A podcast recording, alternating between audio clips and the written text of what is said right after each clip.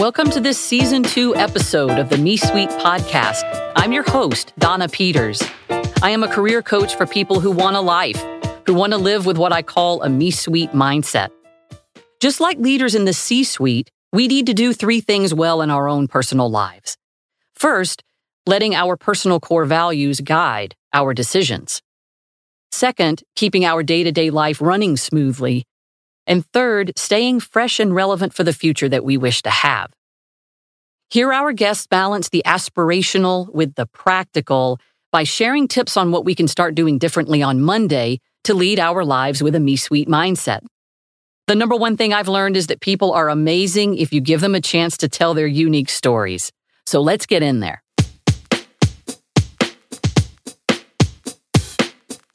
On today's episode of the Me Suite, I am joined by a dear friend. His name is Prem Tumkosit.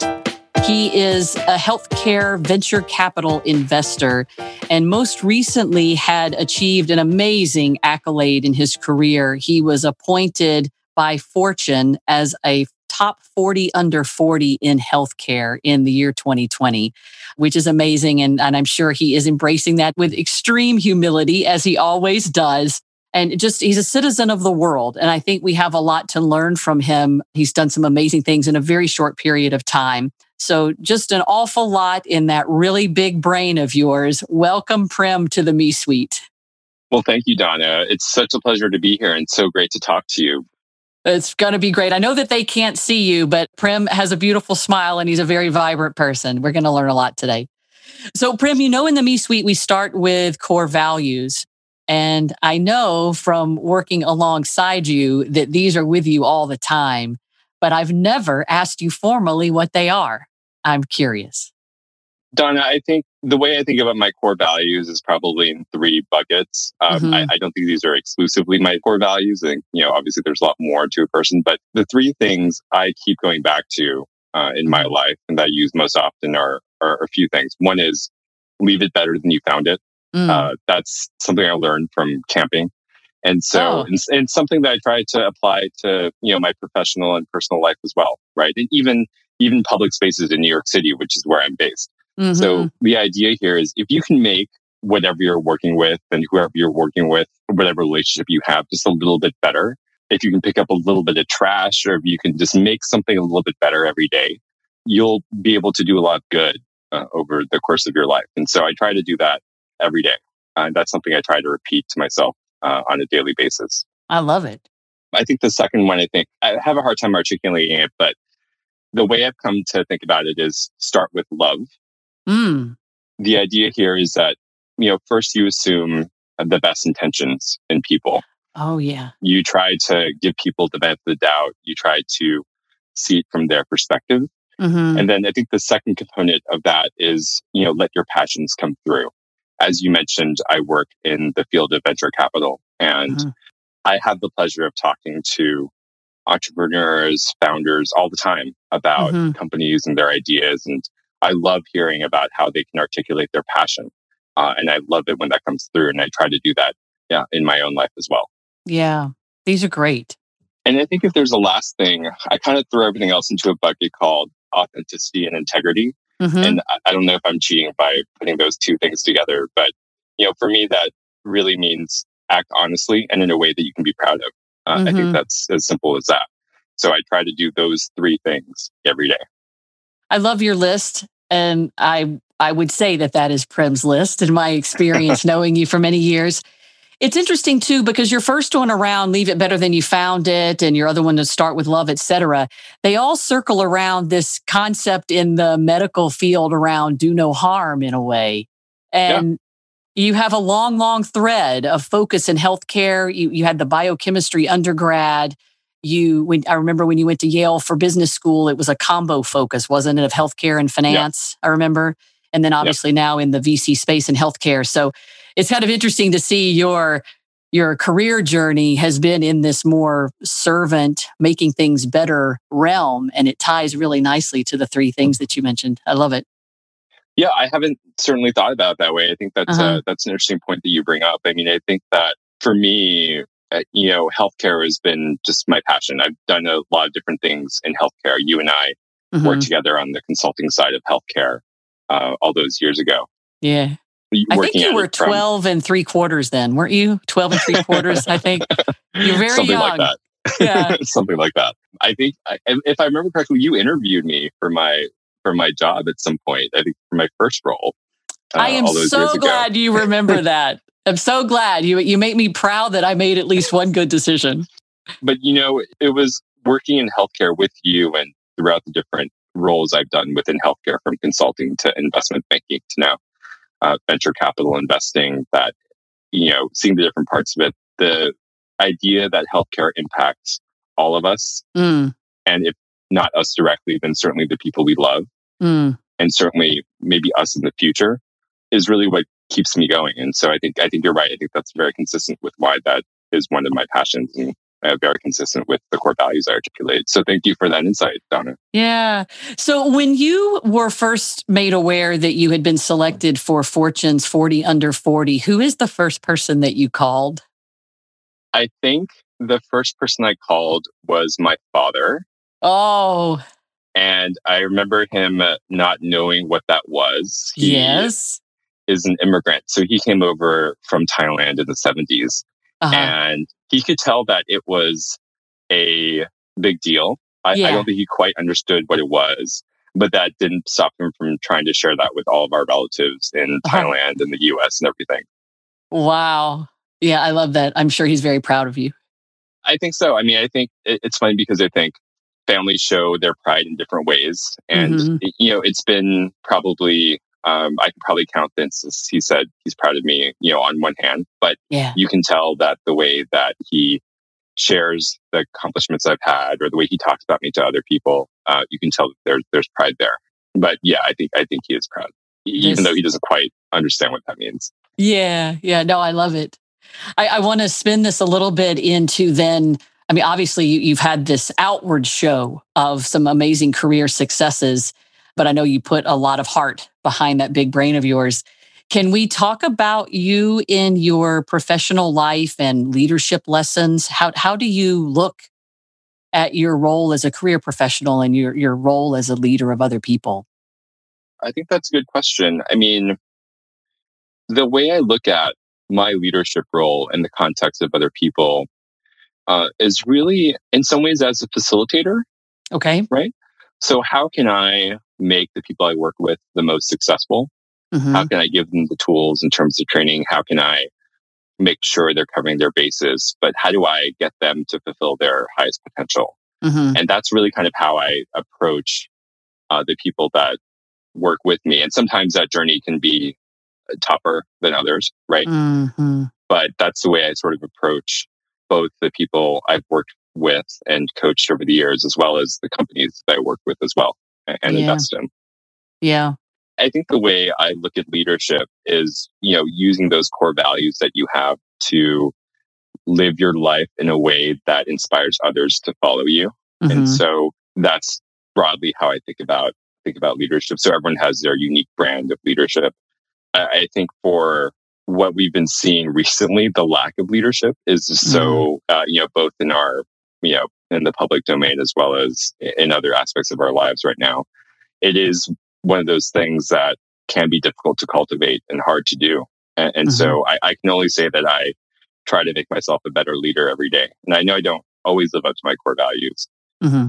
I think they're aspirational things for, for me to try to get better at.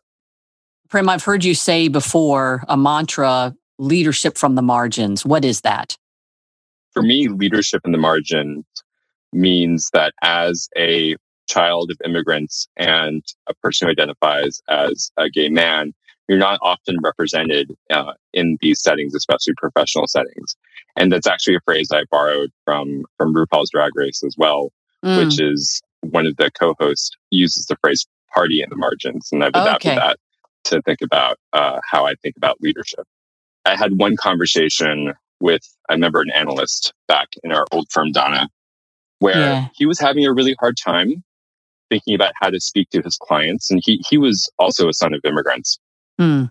And we had a conversation that highlighted sort of our shared experiences growing up and working with our parents and kind of translating for our parents because both of our parents didn't have a good grasp of English, not perfect grasp of English. And so yeah. one of our roles growing up as immigrant children is to actually help your parents navigate and translate things for them, explain things to them. Right. And I said, use, remember that muscle. Uh, remember how you did that uh, when you were a kid and just apply that to your client situation. Think about how Ah. you translate something in a really simple way for your parents to understand and make sure they understand and do Yeah. that for your client. Wow. Right. And I think that that that was one of the things that I think like for me when I made that Yeah. realization because you're using that same muscle memory that Mm-hmm. you that you had as a kid and applying that to a situation professionally now. Yeah. No, I, I am sure you probably had a more amazing impact on that analyst than you maybe appreciate. What do you think is your next move for staying fresh and relevant for the future that you want to have for yourself? That's a mantra that we have in the Me Suite of how do you stay fresh and relevant. You are a lifelong learner. You find intrigue and curiosity everywhere you go. Uh, what what is the next thing that you want to be learning, and where, where's the next space you want to be stretching? You know, that's uh that's something I think about all the time. Um one one of the areas I have started to carve out for myself uh, in my current uh, investment fund Mhm. is what we're calling next horizon investments, where we're looking at things that are more disruptive to healthcare, maybe a few years further out. Mhm. And so I've started to look at things like the microbiome, uh, quantum computing. We're Mm. looking at sort of AI for molecular design uh, companies now. Mhm. And so, you know, as far as subject matter goes, it's uh, about learning to embrace sort of the complexity, right? Mm. And, and I think that's part intellectually. I think that's what I go back to is is so if you have a really complicated subject matter, new area, I love to go into the details to to learn more about it, and again use that muscle memory of how do you translate that in a way that's simple to understand Yeah. for my partners or our investment committee or or or even you know people who may not be familiar with these things, and do that in a way that's exciting and, and fresh and engages people one of the things I've tried to do is, and one of the skills I've tried to cultivate is this idea of learning to surprise yourself. Oh, say more And- about that. Yeah. And I think, I think we tell ourselves a story about ourselves, hmm right? There's narrative that we have in our minds about who we are. hmm And sometimes that can be really limiting. I remember growing up, I was a nerd. I mean, if you can't tell, um, that was how I identified. And I was not athletic. I never really thought of myself in any sort of physical uh, aspect. But after my mom passed a few years ago, one of the things my friend Gabe did to help me get through that was to really challenge me to, to cycle. That's a, a hobby Oh. that he had. Yeah. And so we started going on these long distance trips. And um, I remember the first time we cycled over a weekend, it was, you know, 160 miles, which is more cycling that I had ever done in my entire life. And it was over two days. And looking back on it now, it probably wasn't that challenging, but for me, it was. Yeah. Um, and the next year, we ended up cycling from you know my apartment in New York City to Montreal. And I remember crossing the border into into the city, and I just realized that I, I never thought I could do this. And, and there Mhm. were cer- every day I didn't think I could do the amount of cycling that we needed to do to get there. But it helped me understand that that story that I was telling myself about who I was Uh, didn't apply anymore. And in fact, I could be athletic, at least if not an athlete, then at least athletic. And it made me think about, well, what else could I be that I haven't considered as part of my own narrative before? And so I think that that's something, that's a skill that I've tried to continue to cultivate. is there anything you suck at? What are you bad at? Uh, I, many things. I'm terrible at karaoke. It, Okay. doesn't stop me from doing it. Okay. Um, I am terrible at ping pong. There's so many things, Donna. This is I don't Oh, okay. think we have time to go into the Oh, things okay, that I'm, okay. I'm terrible about. But Yeah. I think uh, that, but, but certainly that list is quite long. I know you love to travel internationally. When we're able to open the borders again, where are you going? If the borders were thrown open tomorrow, I think the first place I'd probably have to go is Thailand.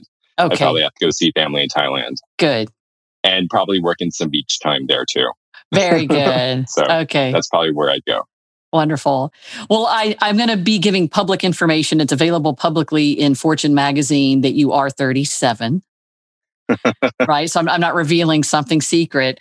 Uh, if you've done all of this in your 37 years, I'm really excited to see what you do in the next 37.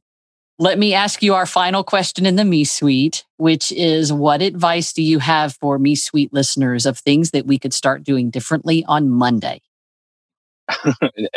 Thank you so much for for that compliment. I mean, I think uh, I think I view the award as as more aspirational than anything else. I, yeah. I think it's more of a a notice that you know people are now watching you to see what you're going to do next.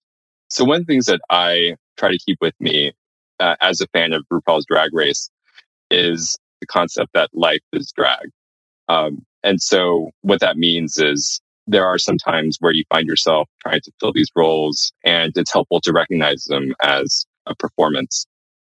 And so sometimes I have these talismans that I take with me mm-hmm. to, if I have important meetings. So, you know, you know, uh, outrageous socks or maybe some cufflinks or maybe a watch or maybe something that I can have on my person that's a physical thing that reminds me that this is all sort of a, a drag performance in yeah. a way. And so I think I'd encourage listeners to think about what those things could be in their mm-hmm. lives and how would you take that with you to help you uh, in those situations. Well, you've given me goosebumps. You, I can show you. They can't, the listeners can't see me, but you can see it on my video screen, maybe. So this is beautiful, Prem. If life is drag, and I love the talisman idea, that would so work for me if the mindset is to think that life is drag, and you mentioned earlier that you very poorly sing karaoke, what is your theme song? oh, you know, I uh, I think "Dancing on My Own" by Robyn has to be my theme song right now. Very great. in in quarantine, that's probably you know one of the songs I go back to that I just love, and it, it it's one of those songs that is both joyous and sad at the same time, and it's uh-huh it gives me a lot of joy. And it's one of those songs I listen to sometimes uh-huh. where I need to have moments of meditation. Yeah, yeah, that's amazing. Well, uh, listeners probably know that I am a white woman in the United States. And hearing you talk and share your mantra around leadership from the margins, I hope that I get to spend more and more time in the margins with people like you. You're just amazing, Prem, and I really appreciate you spending time with us in the Me Suite. Prem Tumkosit, everybody. Great. Thank you, Don. I really appreciate your having me on the podcast today. And I can't wait to see you in person one of these days.